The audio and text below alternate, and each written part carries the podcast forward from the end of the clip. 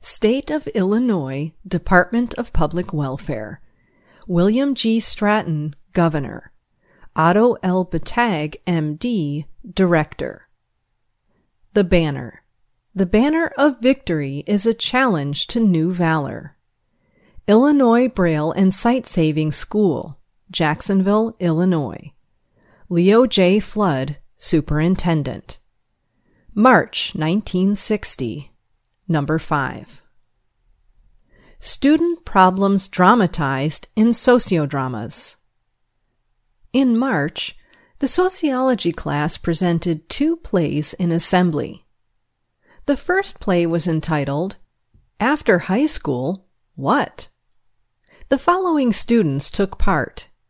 Mitchell Hughes, Director. Helen Carter, Moderator. Eugene Barton, Father. Jolaine Bundy, Mother. William Pointer, Son. Dolores Kelly, Counselor. The second play was entitled Do's and Don'ts on Dates. The following students took part. Billy Brown, Director. Jimmy Castleberry, Moderator. Evelyn Vanderveer, Counselor. Carol McCarty, Nancy. Patty Brown, Sally. Ray Erickson, Stan. Eugene Barton, Joe. Mr. Robert Blazier, Dean of Jonathan Turner Junior High School. Mrs. Gladys Rust, Sociology Instructor at Jacksonville High School. Patricia Crowcroft and Tom Long, students of Jacksonville High School, composed a guest panel to interpret and comment on the plays. Both dramas were cleverly presented and extremely well done. They gave the audience amusement as well as something to think about. All participants are to be congratulated. Mystery Student. This month's mystery student has dark hair, dark eyes, is about 5 feet 3 inches tall, is rarely seen without gum, and loves to talk. Last month's mystery student was Raymond Erickson. Spring Carnival. On March 18, the Student Council will once again present their annual Spring Carnival in the gymnasium. A variety of interesting activities have been planned.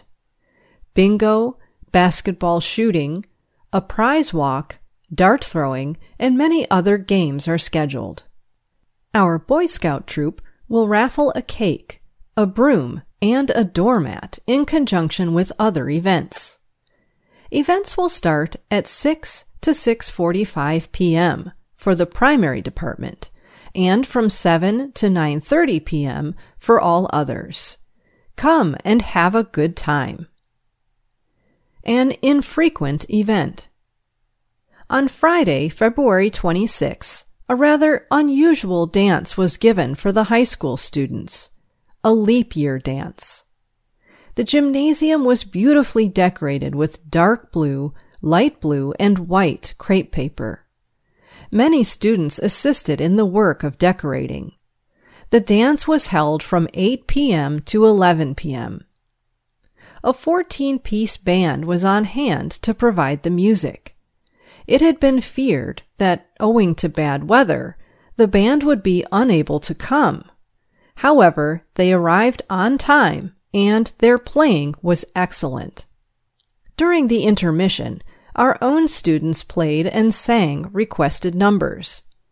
At this time, cupcakes, coffee, and hot chocolate from the dining room were served. Judging from the enthusiastic and excellent attendance, we assume that the girls must have been waiting for this opportunity quite a while. The Banner. Editor-in-Chief, Eugene Barton. Assistant Editor, Billy Ray Brown. Feature Reporters, Larry Ross, Evelyn Vanderveer. Sports Section, William Pointer, Mitchell Hughes, Richard Sperry. Grade School News: Carol Jean McCarty, Helen Carter, Patty Brown. Faculty Advisor: John Dietrich. Braille Consultant: L. W. Rodenberg. Editorials: What's it all about? A few weeks ago, all the high school classes were asked to vote on sending delegates to the annual IASC convention in Chicago, April 28 to 30. I doubt that there are many in the student body who do not know that it was decided that we send 2 members of our student council to this convention. Mike Garrett, president-elect, and Janet Ford, sophomore representative, accompanied by an adult advisor, will go to Chicago on April 28. As I said, everyone knows that the delegates are being sent, but how many know why, or what the IASC does, or, for that matter, what the letters IASC stand for? To begin with, IASC stands for Illinois Association of Student Councils. This group has such a convention each year so that representatives from student councils all over the state can get together and discuss their common problems, money-making projects, social activities, and all the many other duties of a good student council. We have a fine council, and I'm sure that we will not only profit by Mike and Janet's experiences, but some of our ideas may be of interest and help to some other school. To give you an idea as to what the IASC is and stands for, I shall present the following 10 objectives of a good student council, as listed in the organization's regular publication, the IASC Reporter. These objectives are: 1. To coordinate and promote school activities. 2. To promote harmonious relations between students and teachers. 3. To promote a growing appreciation of democracy. 4. To aid the school by participating in the school management. 5. To provide opportunities for leadership. 6. To develop a school spirit. 7. To perpetuate high standards in moral conduct and self-control. 8. To promote the general welfare of the student body and school. 9. To encourage students to accept responsibility. 10. To provide systematic channels of communication. I think these objectives sum up the situation better than I could hope to do, so I will simply wish Mike and Janet luck and say that we are sure that we can all be proud of the wonderful job they will do. Billy Ray Brown. Sports Corner. Swimming. Swimming season is here again, and the boys are working very hard so they will be in good condition for their meets this year. Here is the schedule for the meets. March 9, YMCA. March 17, YMCA. April 29, Missouri, away. May 8, Iowa, away. The following boys are out for swimming: Ron Johnson, Bob Coney, Ray Erickson, Lemuel Phipps, Gene Barton, Jim Crockett, Brent Rasmussen, Tom Honnold, Norm Bolton, Bill Hickerson, Bob Massa, and Larry Donaldson. Odds and ends. The wrestling team has chosen Larry Donaldson and Ron Johnson for team captains for next year's squad. These 2 boys show great talent and leadership ability, and so be looking out for some rough going next season with many victories. Track. Track season is underway once again at Old IBSSS, and this year's squad has fine opportunities for success. Mr. Hallitzer feels that this year's conference meet will be one of the largest and one of the best ever held. We are pleased to inform you that the conference meet will be held here at our school this year. Mr. Hallitzer says that he expects all 11 schools to enter this meet this year. The largest number of teams to enter to date was 7. Here is a list of schools that Coach Hallitzer expects to enter our conference track meet this spring on May 14th. Kentucky, Illinois, Iowa, Indiana, Wisconsin, Michigan, Missouri, Minnesota, Nebraska, Kansas, South Dakota. Here is a list of boys who are out for track this season: Ron Johnson, Jim Crockett, Verl Wessel, Brent Rasmussen, Larry Stevenson, Tom Honnold, Lemuel Phipps, Norm Bolton, Gene Barton, Dan Crawford, Larry Donaldson, and Bob Massa. The following meets are scheduled: April 30, Missouri, away. May 7, Iowa, away. May 14, conference, here. Mr. Hallitzer says, "We are going to be shooting for first place and hope to get there, but so are the other 10 teams." Intramural wrestling. Another intramural wrestling meet has come and gone. The coaches have done their best to pass on their knowledge of holds and headwork to their teams. The referees have been cheered and booed as the individual fans preferred, and the mats have been rolled up for another year. Much excitement filled the gym on Thursday afternoon and evening of the meet, and the results are in. Winners in the various weight classes are as follows: flyweight, Henry Johnson, Bob Trammell, Frank Spurlock, Dwight Seymour. Bantamweight, Tommy Pruitt, Keith Sepp, Fred Slight, Harold Cox. Featherweight, David Donaldson, T.J. Cravens, Ricky Parrish, Billy Zimmerman. Welterweight, John Hall, Lester Cameron, Dennis Bloomquist, Mike Lewis. Middleweight, John Wild, Gerald Spinner, Jimmy Rhodes, Bob Sanders. Heavyweight, Irvin Glenn, Richard Howe, John Schroet, Raymond Fisher. Roving reporter. The question your roving reporter asked this month is, do you think there should be a compulsory study hall at night for high school students?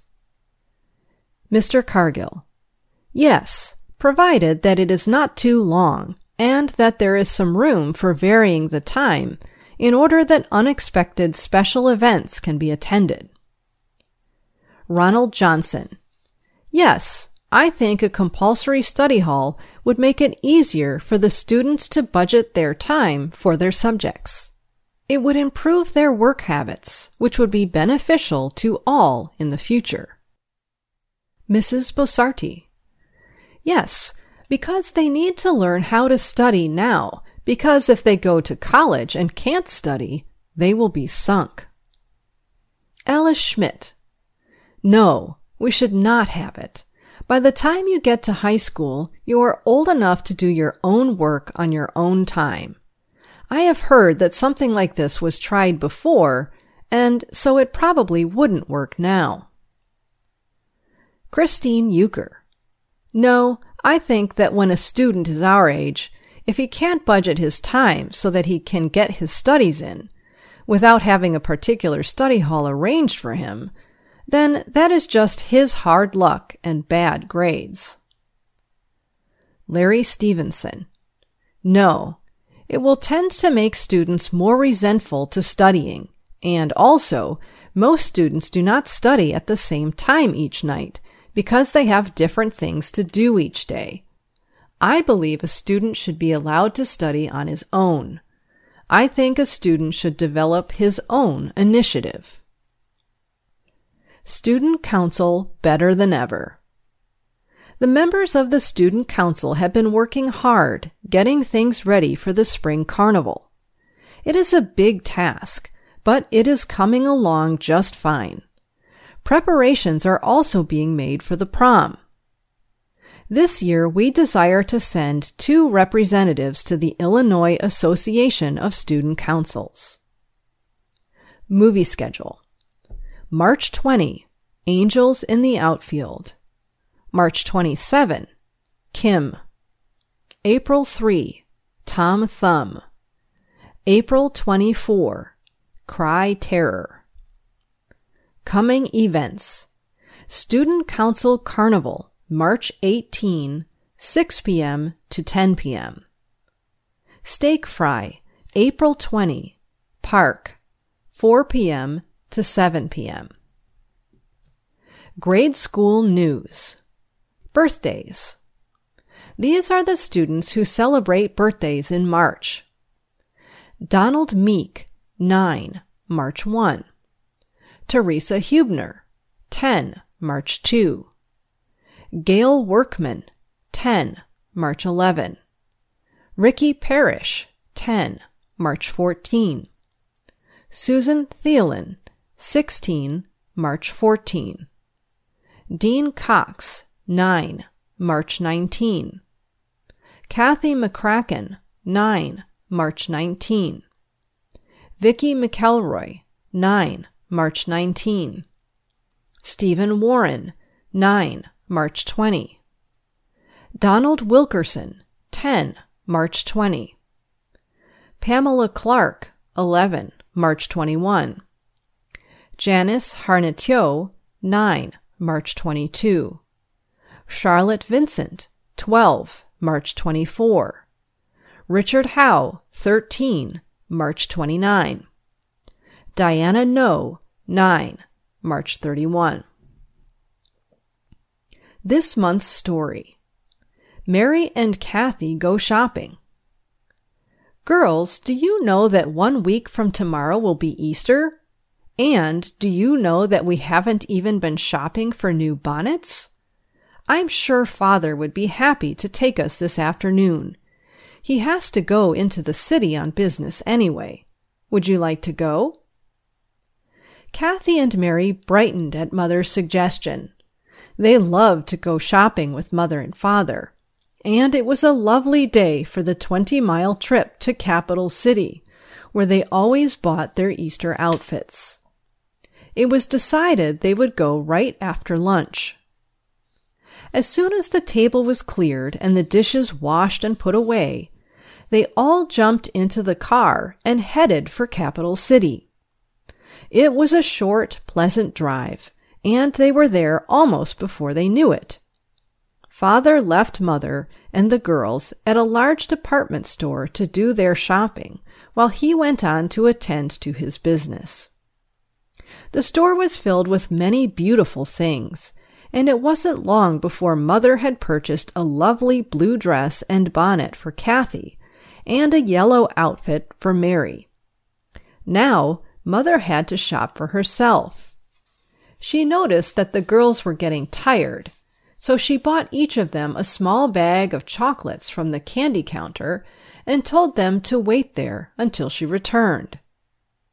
Mary was fascinated with all the lovely things in the store and slowly wandered away from her little sister as she moved from department to department, completely enchanted by the beautifully displayed items.